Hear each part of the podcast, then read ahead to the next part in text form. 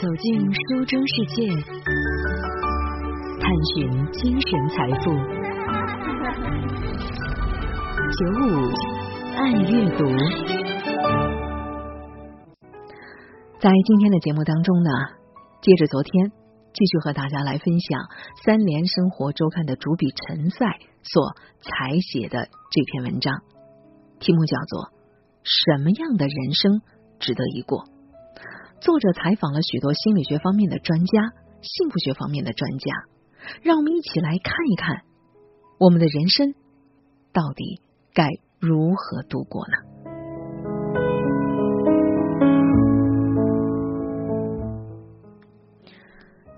一百多年的时间里，几乎每一本心理学和心理治疗的书籍都建议了这样的一种方式，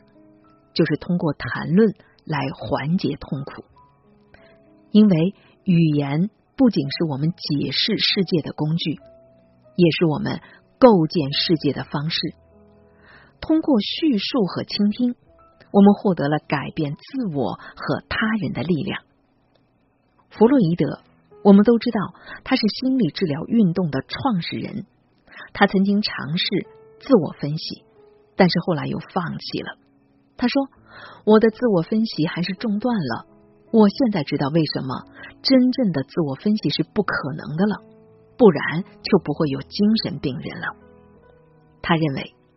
当分析者和被分析者是同一个人，这样的冲突就会产生思想上的扭曲，让一个人的洞察力变得迟钝，因为你的脑子里充满了未经调节的焦虑和冲突。而只有在对话的过程当中，这些冲突和矛盾才会被别人代谢和消化。事实上，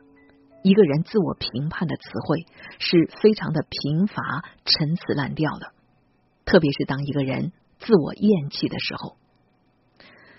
作者陈赛说：“我采访的几个心理咨询师都自称是属于后现代取向的流派。所谓的后现代取向。”是指从根本上反对现代性当中的科学决定论和因果观，认为一切心理问题或是疾病都有它产生的原因，只要搞清了原因，对症下药，问题就能够迎刃而解。这个流派的人更倾向于把疾病和问题看作是一种文化的建构，而不是独立的现实。以往所谓的功能障碍。焦虑、压抑和痛苦都被看作是社会的观念，而不存在绝对的标准。在这个流派看来，人的本性是正常和向善的，具有无限发展的潜力。一个人改变的原动力是自己，所以心理咨询的目的不是为了缓解一个人的心理病态，而是着力于发掘他自身的潜力和资源。张琪是一个从事了多年心理咨询的咨询师，他告诉我，他更愿意把心理咨询看作是一场心灵上的 SPA，就像一个人健身需要健身教练一样，我们的心灵也会疲倦，需要放松，需要教练或是顾问。他说，我理解的心理咨询是一个特殊的场域，在这个场域里。有一个人能全身心的关注你的内心世界，聆听你的经历、情感和思想，我会启发你产生更多的思考，感受更多的东西，和你一起去发现你自己也未曾发现的自己。在这个过程当中，我用我过程当中的技术，你用你对自己人生的理解。我们一起来探讨你想要过一种什么样的生活，以及怎么达到这个目的。徐卓，另一位资深的心理咨询师，他告诉我，后现代心理学家的能力是关系专长，也就是说，他们能够通过建立友善、尊重和启发性的关系，邀请对方加入对话，分享自己的在地性的知识。是关系创造了空间，是关系带来了理解，关系也是驱动和改变一个人最初的步骤。这种来自尊重、好奇、空间、邀请、聆听和谦逊的探寻的在地性的知识，才是关系的渊源。这就像一位叙事疗法学派的咨询师陆小亚告诉我的：咨询师对来访者的全然的接纳，是会产生一种神奇效果的。一开始。来访者可能会固着在一些想法上，忙着维护自己的想法，好像放掉这样的想法就是对自我的否定。可是，如果治疗师能够真诚的接纳他的感受，他就会发现，哎，你还没有说任何的道理呢，对方他的外壳就松动了，这一下，新的视角和可能性就都进来了。特别是当一个人非常的迷惘、低落的时候，那时候很需要有一个人作为一个非常温暖的容器，能够来承载你，这才可能会让你恢复到反思、觉察、调整的阶段。但说实在的，真正优秀的心理咨询师在目前的中国很少。有一项调查显示。国内的心理咨询师培训的市场，从二零零三年起，每年以百分之五十的速度增长。迄今，大约有两百万人参加过咨询师的考试，约九十万人通过短期的培训拿到了心理咨询师的资质。可这其中呢，真正合格的很可能连百分之十都不到，剩下的绝大部分都属于在婚姻生活。亲子关系或者职场当中遭受重创以后，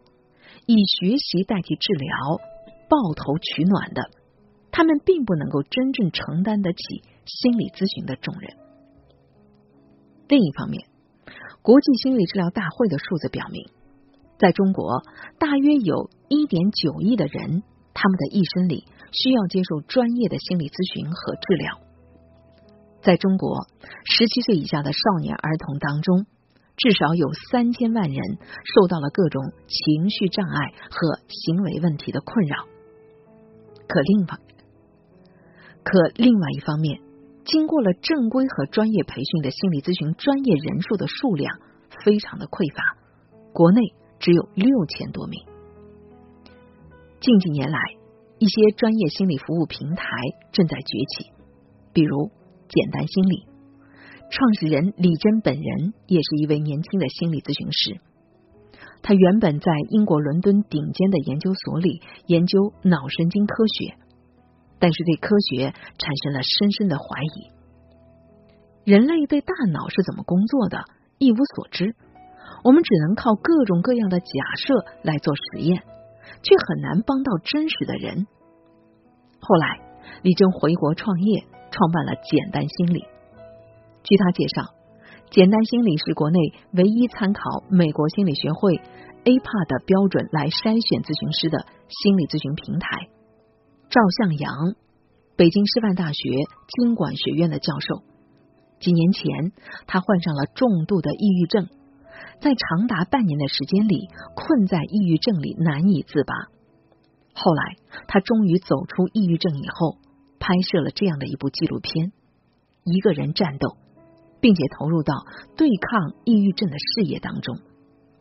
不久前，在一次公开的论坛上，他表示，美国的那种一对一心理咨询的模式不太符合中国的国情。中国现在确诊的抑郁症患者三千万，每年自杀的十万人，意味着十万个家庭的毁灭。这绝不是一对一告解式的心理咨询能够解决的。想要真正的促进心理健康在中国的发展，就必须找到一种基于本土文化、更低成本的模式。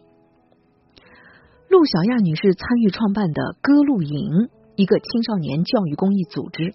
从二零一二年开始推出了一千零一夜睡前故事的项目。他们在农村的住宿学校的每个宿舍里装一个小喇叭，利用学校里的电脑和功放，每天睡前播放一个十五分钟左右的故事，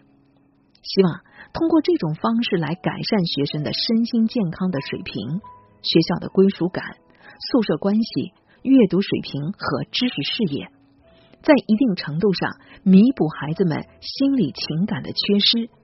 陪伴他们的成长。他说：“我们把一些离异的故事也放在了里面，因为不少的小孩经历了父母亲的离异，而农村的孩子又不太可能配备心理的老师，所以通过这种方式，希望能够帮助到他们。”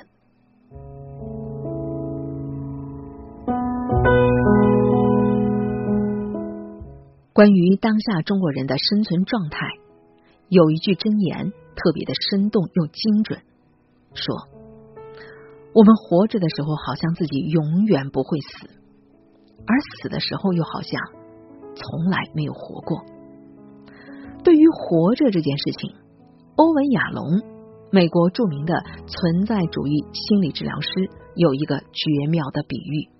那就是。一张商场的限时兑换券，当暮色降临，打烊在即，而你的礼券还没有兑换出去，恐惧就发生了。在死亡面前，人们表现出千奇百怪的症状，说出各种各样的遗憾、孤独、自由、死亡、生命的无意义。这是存在主义关注的四大问题。他们认为。人绝大部分的心理问题和困扰和这四个问题有关，而死亡是最原始也最终极的焦虑。今年已是六十多岁的陆小亚，声称自己是亚龙的追随者。他曾经是中国青年报的高级编辑，也是一位经验丰富的心理咨询师。他在四年前开始在北师大开设了一门叫做。影像中的生死学的课，以十来部以死亡为主题的电影作为媒介，以自己作为一个心理咨询师的丰富的经验，搭建起了一个谈生论死的平台。我问他：现代社会已经这么焦虑了，你干嘛还要刺激人们的死亡焦虑呢？陆小丫说：当你想着死亡的时候。就是生命在向你提问的时候，当你想到自己一定会死的时候，就会去思考，到底什么样的人生才是我真正想要的呢？这就像美国当代的作家简·斯麦利在他的看小说的十三种方式当中所说的：体验小说人物的痛苦与磨难，会让我们发现曾忽略的问题。激发有益的对话，或是为令人生畏和困难的问题提供解决的方法。无论你记住了什么，总有一本书提醒你，曾经有人经历过这些。问题只是如何找到它。电影也一样，在分享电影的过程当中，陆小亚不断的通过提问。来帮助学生看到自己的选择与自己生活之间的关系，并且努力的帮助他们挖掘正向的资源，作为人生潜在的支撑力。最近，陆小亚的这些生死课刚刚结集出版，他希望这本书能够适度的引发人们的死亡焦虑。毕竟，当一个人的死亡焦虑被唤醒的时候。是会有一种类似觉醒的体验，从日常琐事的生存模式当中跳出来，重新对生命的轻重缓急来进行排序的。陆小亚说到自己对死亡特殊的兴趣，也许和年轻的时候与死亡的频繁接触有关。陆小亚十三岁的那年，文革开始，在最初的两三年里。不断的有熟悉和不太熟悉的人死亡，他到玉渊潭去游泳，都能看到顺水漂流下来的尸体。回到大院，大家正在往回跑，说谁谁谁跳楼了。之后上山下乡，他们大队里的二十八个知青死了三个，包括他的童年挚友，被恶性的伤寒夺去了生命，死时才十七岁。他发现，其实他的学生里很多人也经历过祖辈去世的事情。心理学上有悲伤治疗和哀伤治疗，其实就是让人要有机会来面对自己的悲伤。陆小亚看着他年轻的学生们，都是最美好的年纪，但也恰恰在人生的这个阶段，青春也会呈现出痛苦、纠结、迷茫。这是一种成长带来的痛，就像青春期骨骼的快速发育会带来的生长痛一样。陆小亚说：“年轻人遇到的这些，其实也在提醒着他。”生活当中的一些事情在发生，过去的思维方式和经验、知识和能力无法应对，必须要进行系统的升级。但是升级的过程当中，他可能会很无助，不知道该怎么办，但也可能得到了一些支持，找到了一些路径，挺过去。经过了蜕变以后，一个人才会变得更有勇气和成熟。陆小亚提到了另外一本书，书名叫《怕死：人类一切行为的驱动力》。在这本书里呢，科学家做了五百多个实验，探究人到底在什么样的状况下拥有自尊。结论是，人的自尊得在一个有意义的领域里，感受到自己是一个有价值的参与者。陆小亚说：“假如年轻人获得了这样的感觉。”他们的心可能就不会空，就不会觉得活着没有意思了。就像陆小亚认识的一个年轻人，学了别人都很羡慕的专业，但是却一点没有热情。最近看他的朋友圈，发现他开始烘焙面包，烤的特别的漂亮，还教身边的很多人。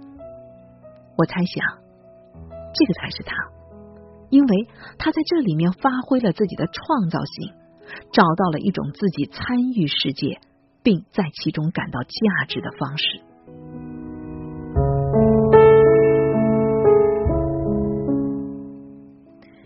一九九八年，马丁·塞里格曼在当选美国心理协会主席的时候，呼吁心理学界应当补充一个新的目标，那就是探讨人生的美好之处和使人生美好的有利条件。他的理由是，在过去的六十年里，心理学以疾病模型为基础，建立了一门研究精神疾病的科学，可以通过实验分离出导致精神疾病的各种变量，发明了各种药物的疗法和心理疗法。但是，这个模型的问题在于：第一，把人当做了受害者，病态化。忘了人是会做选择，可以承担责任的。第二，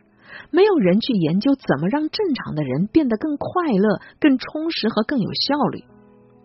第三，我们急着去帮助得病的人，匆忙的去修补损伤，却没想过要发展积极的干预措施，让人们变得更幸福。所以，他希望在心理学里应该发展出新的模型。积极的模型来研究到底是什么让生活变得值得一过，这就是后来的积极心理学。清华大学的教授彭凯平告诉我，积极心理学也不是凭空而来的。在上世纪的九十年代，人类的思想界有深刻的反思，觉得之前我们受达尔文主义的影响太深。我们对于人自私的天性理解的太极端了，把人的一些消极本能当做了社会天性。于是，哲学、历史、生物都开始重新的反思，开始强调人性当中积极的一面。彭凯平教授是积极心理学在中国重要的推动者之一。他说，他在二零零八年回国的时候。发现国内的社会心态的问题严重，但是成因主要不在个体，而是在社会文化的层面。心理学在中国总是有负面的印象，大家有病不愿意去看心理医生。可是如果你提的是积极心理学，谈的是幸福，大家就愿意去交流和学习了。而所谓的积极模型有两个层面的含义。第一，积极是人的天性，第二，人类所有的负面心理的活动都是有积极意义的，它会让你意识到生命的脆弱、生命意义的重要性。对大部分的人来说，焦躁不安的情绪是一个警示的信号，这就像汽油不足的指示灯一样，它在提醒你，你的生活出现了一些不对劲的地方。事实上，按照进化心理学的观点。我们绝大部分的日常痛苦，在某种程度上是自然进化的结果。健康的人类大脑在正常的思考过程当中，自然会产生心理上的痛苦。心理学上有心理弹性的概念，在遇到变故或者逆境的时候，最常见的反应不是被击垮，而是有可能会恢复。通常不超过几个月，是能够重新回到正常的轨道的。有学者把这种心理弹性比喻成一种精神上的免疫系统。